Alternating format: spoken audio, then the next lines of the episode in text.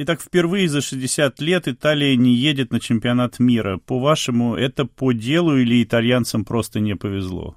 Тут э, нужно разграничить, на мой взгляд. Во-первых, да, итальянцам не повезло, то есть они вот с теми испытаниями, которые на них выпали, справились более-менее нормально. Именно в этих двух конкретных матчах со Швецией они создали достаточно моментов для того, чтобы пройти, и не дали шведам и близко такого количества моментов создать. Все в итоге решил очень такой курьезный гол с рикошетом, и то, что итальянцы свои моменты. Их было не очень много, но достаточно, не реализовали. Но это не означает то, что Италия без проблем, без кризиса. То есть даже если бы результат этого противостояния был другой, все равно бы это, это Италия справедливо считалась бы кризисной командой, где нет абсолютно никакого взаимопонимания между тренером и ветеранами. Команда, которая до сих пор, вот после двух лет работы Вентура, нет э, какой-то постоянной схемы, и команда, которая действительно плохо играет в футбол, просто вот э, им попался соперник, который еще хуже играет. Попался соперник, который играет еще хуже, но который все-таки победил. А в чем корни вот такой неудачи? Я помню, как в 2006 году итальянцы выиграли чемпионат мира, а потом буквально через день вспыхнул вот этот скандал с договорными матчами команда Ювентус оказалась в низшей лиге. Может быть, вот там лежит вот корень тех проблем, с которыми итальянский футбол сталкивается сейчас?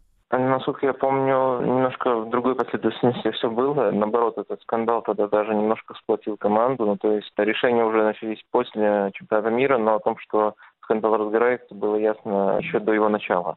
Так что я напрямую это ничего не связывал. Это действительно факт, то, что в последние годы у Италии хуже игроки появляются, и какую-то одну четкую причину тут э, выделить э, тяжело.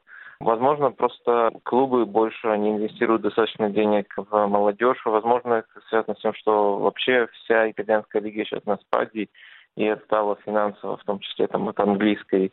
Поэтому это очень большой комплекс факторов, и что-то тут не выделить. А есть ли будущее у сборной Италии? Может ли кто-то заменить ушедших ветеранов? Можно ли надеяться на то, что в обозримом будущем итальянцы выйдут из того кризиса, который мы сейчас обсуждаем? В обозримом для этого нужны предпосылки, а вот пока следующего поколения еще нет, и когда уйдет еще вот эта вот оборонительная стена, на которой последний успех держался, успехом можно назвать только не на Евро сыграли при Антонио Конте, это Буфон и три защитника из Ювентуса. Тогда были из Ювентуса, сейчас Банучи перешел. Это Банучи, Барцани и Кизини. Они все тоже не молодые. Буфон уже объявил, что уходит. Это еще сильнее ослабляет сборную Италии. Я не думаю, то, что вот в ближайшее время это есть игроки, которые выйдут на смену и прямо выведут Италию из кризиса. Но при этом надо понимать, что у Италии сейчас состав, который достаточно для того, чтобы попадать на Евро и чемпионат мира и будет состав, которого тоже достаточно для того, чтобы попадать на эти турниры. То есть э, их результаты улучшатся по сравнению вот с этой низшей точкой, но я не вижу, за счет чего Италия в ближайшие годы будет там около финалов или даже полуфиналов. Тогда, если вы не возражаете, вернемся все-таки к вот этим стыковым матчам. Какие тактические ошибки в матчах со шведами допустил, на ваш взгляд, тренер сборной Италии Джан Пьеро Вентура? Первый момент, опять же, даже непонятно, чей план мы обсуждаем, Вентуры или вот э, этого Совета ветеранов.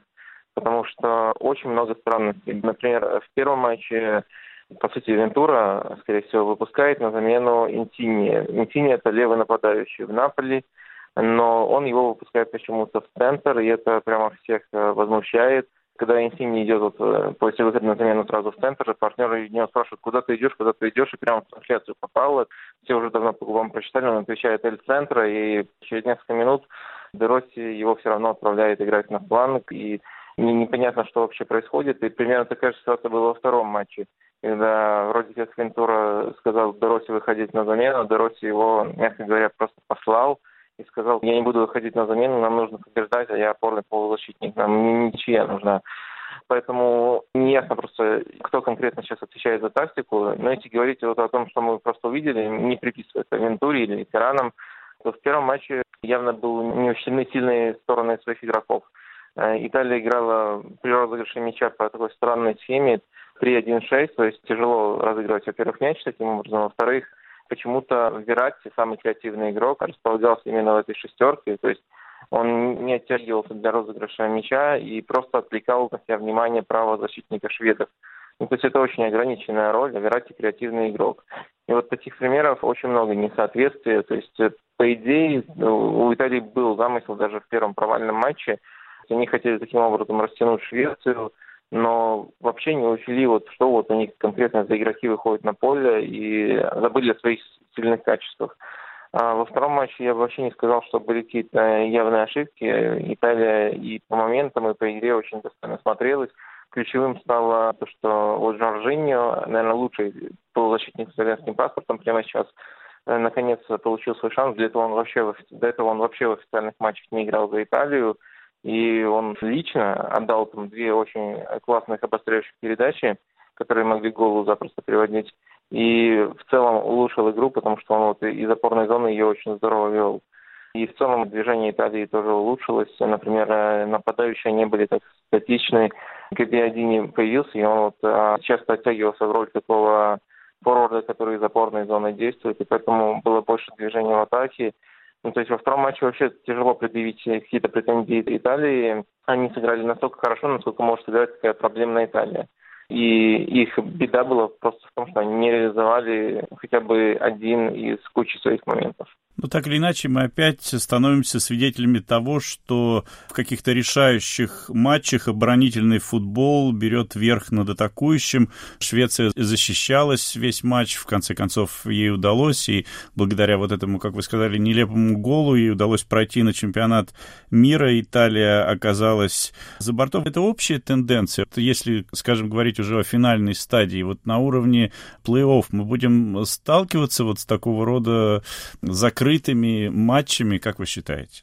Это точно не общая тенденция, когда речь вообще о футболе в целом, потому что достаточно просто посмотреть, какие команды играют в Лиге Чемпионов и сколько они в своем чемпионате владеют. Ну, то есть даже исследования глобального не надо проводить, чтобы понять, что команды, которые владеют мячом, в целом, наоборот, чаще побеждают, но проблема в том, что люди просто видят вот какое-то одно последнее поражение и к нему привязывают какие-то свои выводы, и поэтому может создаться иллюзия, то, что часто команды, которые обороняются, побеждают. Это не так. Но в плей-офф, где команды более равны, и тем более на уровне сборных, нет особенно времени ставить позиционный футбол, позиционную атаку. Вообще вот это среди тех, кто вот тренирует или там как-то общается с тренерами, просто мнение бесспорное, то, что самое трудное в футболе – это поставить позиционную атаку. И это уходит больше всего времени. Организовать команду в обороне, научить при стандартах играть, контратаковать намного легче. Поэтому на уровне сборной позиционную атаку практически никто не может достойно отладить. Поэтому, да, это не общая тенденция для футбола, но именно вот э, на таких турнирах, плей-офф, где команды поровнее, и вот нет времени на позиционную атаку, понятное дело, что это будет встречаться, наверное, чаще, чем в любых других турнирах.